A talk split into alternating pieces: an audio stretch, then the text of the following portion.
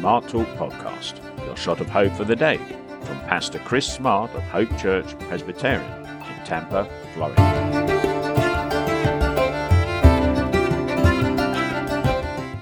We turn to the book of Hebrews, chapter 2, from verse 14. In these Advent Sundays, we were asking a very simple question. Why did Jesus Christ come? Scripture gives us several angles on that. And in verse 14, 15, you're getting another angle. And it's one that, despite the variety of people in the congregation here today and our background, what we're good at, what we're not good at, and some of us who were out at the competitions last night for the men's competition and the women's, more sedate competition perhaps than the men's one, we saw different skills and standards. I've never seen so much wood chopped in my life as we saw last night. But it was all fun. We all discovered what we're good at to some degree or what we're bad at. And there's such a variety and a mix in people. But here's the thing. What we're looking at today is the one thing that we've all got in common. And what's that? You're going to die, all right? Cheery thought, I know. But that's a fact. So we're looking at Christmas and death and the connection between the two. Because when you come to Jesus, you're actually looking at this incredible story of one who was born to die. And that's what you got in verses 14 and 15. Why did Jesus come into this world? Because he wanted to destroy the power of death. But as we'll see, in order to do that, he had to die. In order to die, he had to be what? A human being, for God don't die. But in his humanity, Jesus did. And so it's telling us there that he had to share in our humanity so that by his death he might break the power of him, Satan, who holds the power of death, freeing us from this slavery to the fear of death. So let's look first of all at that fear of death, that Christ wants to set you from. See the freedom. Secondly, that he brings, and the faith that is called for in response to what he offers us today. In the ancient world, death was something that really traumatized people in a way that perhaps after so many hundreds of years of exposure to Christianity, we maybe don't appreciate the same in the West. Epicurus, one of the philosophers in the times of the New Testament world where this letter was written into, said, "It is possible to provide security against other ills, but as far as death is concerned, we men live in a city without walls." Graphic picture, isn't it? It means when the enemy comes against a city without walls, what does the enemy do? They get right in there, destroy it. All that we can do is come to terms with death in the hope of preventing it from preventing us from making the most of our life. So when these words were first written, they really impacted people because the whole culture was really strongly dominated by a fear of death. So much so that the writer here describes it as like people were enslaved by this fear. And maybe you know people even today who are like that. Maybe you know people who say, I'm not afraid of death. What's the point? We die and that's it. But God says to us in Scripture, not only is this something that people have been afraid of, still are afraid of, but people should be afraid of death. It's foolish not to be. It takes a lot of effort, I think, to convince yourself not to be afraid of death. There's so many elements within it. There's the element of the sheer unknown. What do people really know about what happens after death? And there's many billionaires today spend a lot of money trying to get into space. There are quite a growing number of others who are trying to conquer death. Vast resources are going into it. Tech investor Jan Tallinn, co-founder of Skype, told CNBC that Silicon Valley's quest to live forever will eventually benefit humanity as a whole. He said, "I think involuntary death is clearly morally bad. which makes the quest for longevity a morally noble thing to engage in. There's a huge and genuine attempt to increase longevity, so we'd all start living up to 150 years old, 200 years old, maybe 500 years old, with the thought behind that of immortality. As if somehow it's just a medical problem, and it could be conquered through a medical solution.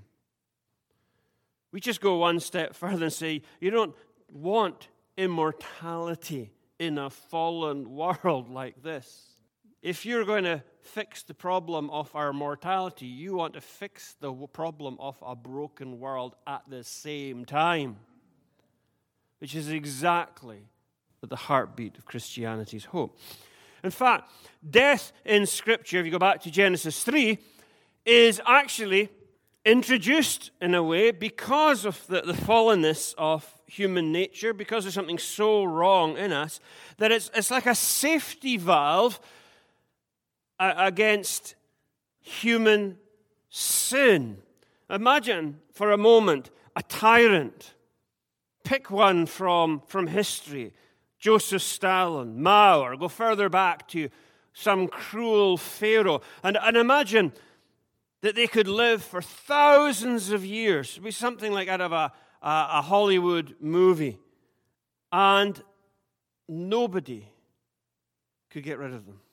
And if there was no mortality, even death wouldn't get rid of them. Can you see the capacity for human evil then? Can you see how unrestrained human sin would be, and what tyrants like that would be in this world? And you don't have to go just to the bigger characters of human nature. Imagine if you boil that down to the domestic level of your own home, of a family, of a small community, and you had somebody who's just like a tyrant over her family or his family, and they never died. How evil would that be? How much could that possibly magnify suffering in this fallen world? So death in a fallen world actually limits human suffering at one level. But it's clearly a temporary hold, a band-aid, nothing permanent. Because death, nonetheless, is still really our greatest source of pain when it steals those that we love the most away. And so there's a temporary use for death, but it's nonetheless our last and great and final enemy that has to be defeated, which is why Christ came. So we fear death for all of these reasons. It's unknownness. We fear it too, I think, because deep down there's a sense of guilt in every human heart. The movie with Tom Hanks, Paul Newman, The Road to Perdition, basically about like an Irish mafia family. There's a line between the two main characters, played by Tom Hanks and Newman, where the old kind of godfather of the clan, whose whole existence has been built on violence and murder and exploitation, says to the Tom Hanks' character who works for him as one of his hitmen, he says, "This is the life we chose, the life we lead. And there is only one guarantee. None of us will ever see heaven."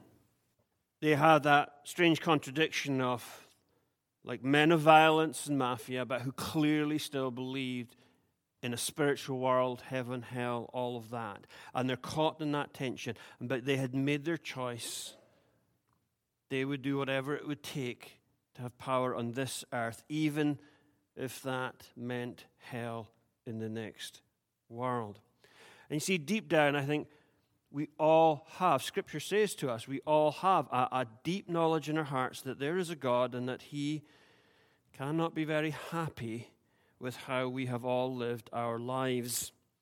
Those lives that sometimes in a moment close to death, people say literally flash through their minds.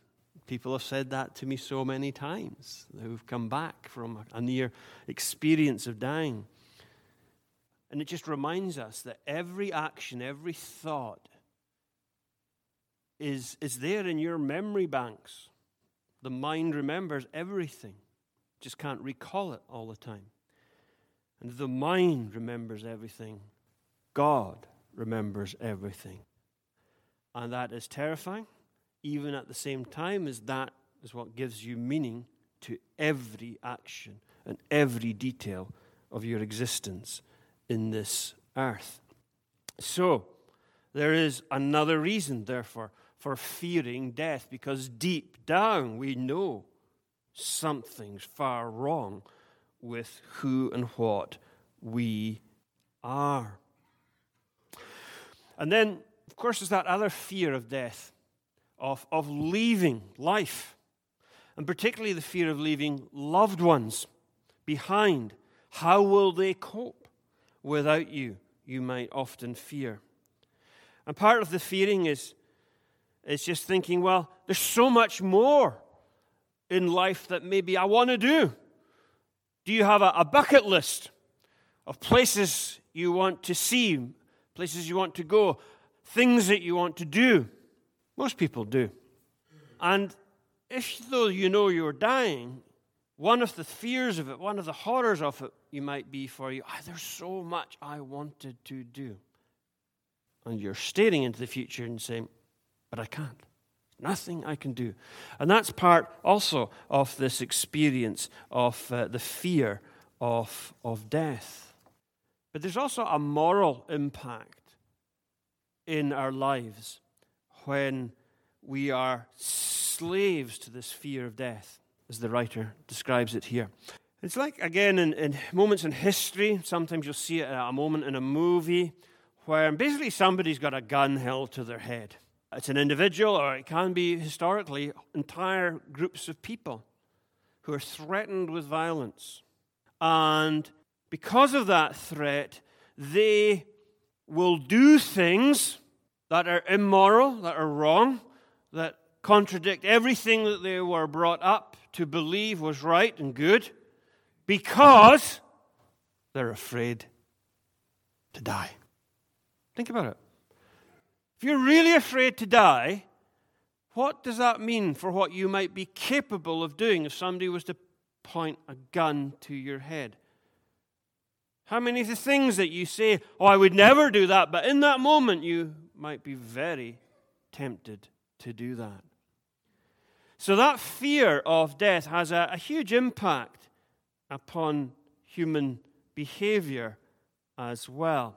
And if that fear of death is the greatest fear in your life, greater than your fear of God, then you're actually capable of really doing anything. And then the very heart of this fear of death is probably quite simple. It's the sense of its inescapability, isn't it? That we're 100% of us are going to deal with it. There's an old sort of parable told, appointment in Samara. Should have been in modern sort of Iraq area. And I think that the speaker is death personified. And it says to us, there was a merchant in Baghdad who sent a servant to market to buy provisions. And in a little while, the servant came back, white and trembling, and said, Master, just now when I was in the marketplace, I was jostled by a woman in the crowd. And when I turned, I saw it was death that jostled me. She looked at me and made a threatening gesture. Now, please lend me your horse, and I will ride away from the city and avoid my fate. So I will go to Samara, and there death will not find me. So what did the merchant do? The merchant lent his servant his horse, and the servant mounted it, and he dug his spurs into its flanks, and as fast as the horse could gallop, he went off. Then the merchant went down to the marketplace himself, and he saw, standing in the crowd, that lady, that figure. And this is her speaking now. He saw me standing in the crowd, and he came to me and said, Why did you make a threatening gesture to my servant when you saw him this morning? And she says, That was not a threatening gesture, I said. It was only a start of surprise. I was astonished to see him in Baghdad, for I had an appointment with him tonight in Samara. You can't ride any horse fast enough or anywhere to escape this. Why are you here today? because you should be afraid of death at one level.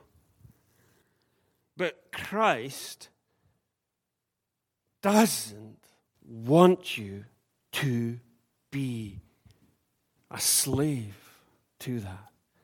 He has come to bring us a freedom from the fear of death. When we think of Advent, in the Old Testament church, waiting for the Messiah to come, one of the clearest expressions of that waiting is in the book of Isaiah, chapter 9. And one of those famous passages about wonderful counselor, everlasting Prince of Peace, you have the beginning of that chapter begins with these words, "The people walking in darkness have seen a great light. On those living in the land of deep darkness, death, a light has dawned." That's why he came. When you in order to bring us that freedom, he had to do something. And when you need somebody to come to your house to fix something, let's say it's that life support system in Florida, our AC unit, and you want a tradesman to turn up on the job who's got the right tools, the right equipment. If it was a particularly difficult job and maybe a very hazardous, dirty job, they might even have protective clothing on for certain jobs. And you would want them to turn up equipped and able to do that, dressed for it, equipped for it in every way. Well, why did Jesus come into the world? What does our verse say to us? Verse 14 and 15 say, because he too had to share in our humanity, especially in order to experience death. Muslims quite rightly get very upset at the idea that Christianity might teach that God can die. And they very rightly would point out and say, that's blasphemous. And they're right. It would be blasphemous if that's what we taught. We just teach something that could easily be misunderstood to teach that, because we say, Jesus is God, yeah? Jesus died, yeah? Therefore, God died. No. Jesus is flesh and blood as well as God. There's two sides to his nature, united together in a perfect union, fully 100%, not 50% one and 50 another, but 100% God and 100% man. All at the same time. And he did that in order that, because he could not die in his divinity, God cannot die, but he could die physically in his humanity. He could be treated as if he had committed every indecency and sin in the entire world. And that's exactly what happened when he died on the cross. He had to share in our humanity. Not just to say, oh, look, I understand your pain, which he now can say to us at that level. But in order to actually deal with the roots of all of our pain, misery, suffering, and everything else like that in the broken world, in order to destroy death, but from the inside. And that's why this talks about him being an atonement, verse 17, that he might make atonement for the sins of the people. The atonement meant a sacrifice that covers the sin. In the Old Testament, it would be an animal, but in the New Testament, it's the fulfillment. It's Jesus as a man dying in our place for our sin. And that makes Jesus uniquely powerful over all the things that you fear in your life, both the fear of death, but the fear of giving in to sin and of being helpless before the face of temptations, and the power of Satan and the power of his darkness and his power to tempt you. His ultimate power is death, but he has so many other tools at his disposal. But this is saying very clearly, here's a perfect high priest, a faithful one, merciful. And because of this humanity and his temptation as a human being, though he did not fall to that temptation, the very fact that he experienced its full force in a manner that we who have not withstood temptation to the end can never know, he has a power to take you through your temptations and your power. So that's a derivative of this. If he deals with death, he can deal with something that's a lot less. Too many of us are saying, oh, this is just the way I am. This is my personality, that weakness, that character flaw, whatever. Sorry, but Christ wants to change us completely. And he has the power to do so. Yes, it's going to take a lifetime. Yes, you're not going to be perfect on this planet. But the power to change you and me is immense. To set us free from this power of darkness and all that the devil might do. And so it happens because he became one of us. There's that moment in the story that kind of associated with Christmas these days. You often watch the movie The Lion, the Witch, and the Wardrobe around this time of the year. If you're not familiar with it, there's a Christ character in the story. In a world where there's speaking animals, who's the king of kings of the animals? The lion. So the Christ figure is the lion, Aslan. But there's that terrible moment where the lion is put to death because one of the humans in the story, Edmund, had sinned, betrayed his own people, served the white witch. So Aslan, as king, dies on the stone table under the power of the white witch. But that's not the end of the story, because the table cracks.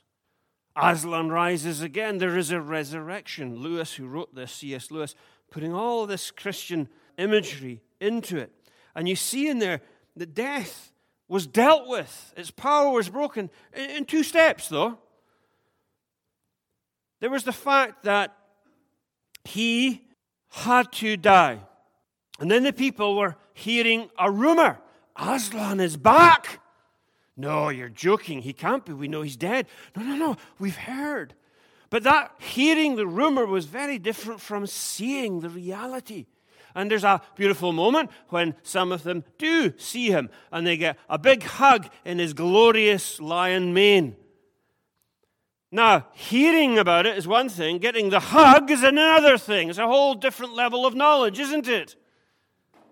And so it is with Christ and his defeat of death. You've heard about the resurrection. You know the stories. You've got your Bibles. You've read it. You've had Sunday school. You've had church, all the rest of it. At some moment, you need the hug from the living Christ himself. You've got to have a personal appropriation and experience of this truth.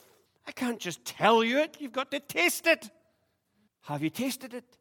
That's what the victory is. It has to be in those two elements. So Christmas is all about receiving the golden hug of the King of Kings and being lost in that embrace of love and victory. We need Aslan to step into our story and conquer death for us. And for Christ to do that, he had to have a body, human and divine, dying in his humanity, conquering, if you like, in his divinity. And that's what he's done for us. That is the offer of freedom. You have to embrace Christ personally. Have you done so yet? This isn't just a done deal for everybody. Oh, he did it, therefore we're all forgiven. No, he did it, but it must be personally appropriated. It's between you having a conversation with Jesus right now and saying, Christ Jesus, you did that for me, then I owe you everything. You have bought me. I am yours. I bow before you, King of Kings. Have you done that? Are you following that out daily in your life? And so there's this call now to have faith in Christ and all that he has done. Scripture says to us, therefore, brothers and sisters who share in the heavenly calling, fix your thoughts on Jesus. Fix your mind upon him, because that's who he is. This is why he came. This is his victory over death. Now, you might say, okay, I believe that, Chris, but I've got a question. I'm still scared of death. I'm a Christian. I'm believing in Jesus. I get all that. I know he's who he said he is, but, you know, I'm still scared. Paul talks about this, I think, a little bit in 1 Corinthians 15, famous words that we often read at a time of bereavement. O death, death has been swallowed up in victory. Where, O death, is your victory? Where, O death, is your sting? The sting of death, its power, is sin. The power of sin is the law. So the law says, if you've broken me, you will pay the price, which is death. But thanks be to God, He has given us the victory through our Lord Jesus Christ. Where is the sting of death then, that you're so afraid of death still as a believer? Are you clinging to life sometimes? Even though you're promised eternity, even though the fear of death should be totally gone from your life, but it's still there. Is there some level that this truth isn't functioning in your heart? Martin Luther said, those who fear death still lack faith in the resurrection, since they love this life more than they love the life to come. That could be true. Maybe you don't understand how great heaven will be. Maybe it's too airy-fairy. It's not real enough to you. Maybe your hopes are too focused on this earth. You don't have the long perspective in mind. Or it could be that you still fear death because you just still believe that it has a sting in its tail. And the best picture that I've had of this victory of Jesus, that he has removed the sting of death, is like, imagine we were one of those crazy churches that you dance with the rattlesnakes. You know, I think you have to go up into Virginia or someplace like that. I don't know. But there are churches where you have rattlesnakes and all the rest of it as part of the service. Be very thankful we don't. If you were to say, well, here's a basket of snakes, put your hand into it and you'll find something in the bottom. And if you find it, it's yours, whatever it might be, you know. How comfortable would you feel putting your hand into that basket of snakes? Not very comfortable. But what have they told you? Yeah, but it's okay. They've defanged every single one of them. The teeth are gone. The poison's gone. You can put your hand in there and you'll be safe. I think that is the kind of uncomfortableness we can have about death. That Jesus has truly taken the sting out of death. It's like a snake bit him. The venom's there. The teeth are stuck in him. You still go through the experience of death one day soon. And when we go through that experience soon, you can have a genuine discomfort at the thought of how you might die. The process, will it be long? Will it be painful? All of these things. That's an understandable disquiet. But even there, even though it might be times when people linger for a long time in tremendous physical pain, the ultimate sting of death has been removed. And that has to be what we hold on to. Because it means that the whole experience of death has now been transformed through Christ's death. He's able to take your personal experience of it and transform it from a fear into a doorway home. That the minute you die, what happens to you? Your spirit leaves your body, goes directly to God who made it. It's some experience of heaven or hell there and then. But there comes a day when Jesus will return to this earth and there'll be a general resurrection of the dead, because sin's impact on this earth includes the fact that it has destroyed our physical bodies. And God is not going to leave his job half-baked, half-undone. He's going to reverse the complete effects of sin for his children. That means you're going to get your body back. The good news is it won't be quite the body that you've got right now. It'll be perfect. And it will be sinless, it will be free from disability, from being able to be ill or anything like that, and you will be living on a renewed earth, a perfect earth. for eternity. That's a glorious thought. Fulfilling in every level of creativity, artistry, everything. We do well to think more about that in our lives. You see, the victory over Satan is total. Even our bodies, even this earth, total. That's your future. So, I'll ask the question again. Why are you afraid of death? Why would you be afraid of that?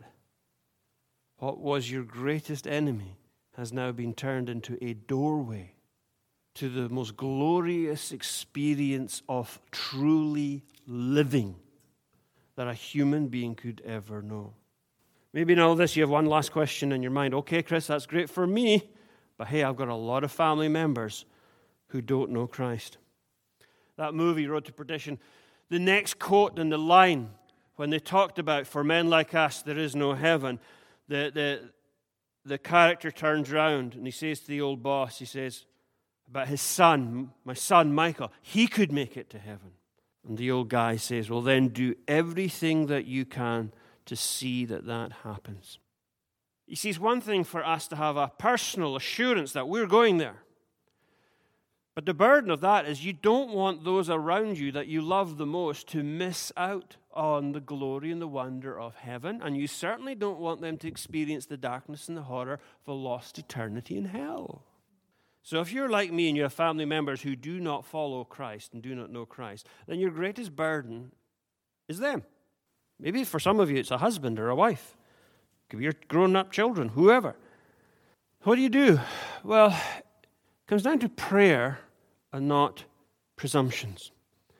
Pray for them and never stop praying for them and never presume either way that they are wholly lost or that somehow they automatically get into heaven just because you can't cope with the idea of them being lost.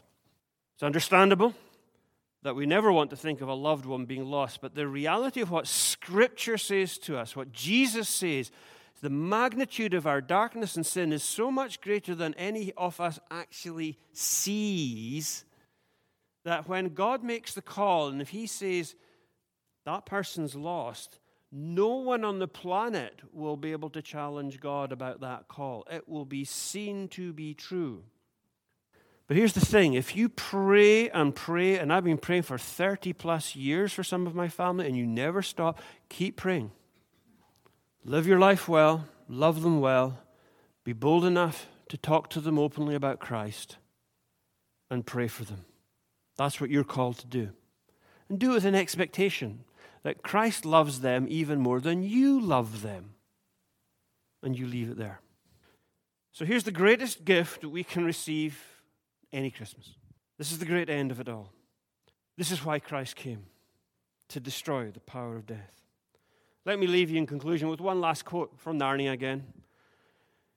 The four children who are at the heart of the story, who'd lived as kings and queens in Narnia, they go back to this world, and turns out that they are on a train, crashes, they die.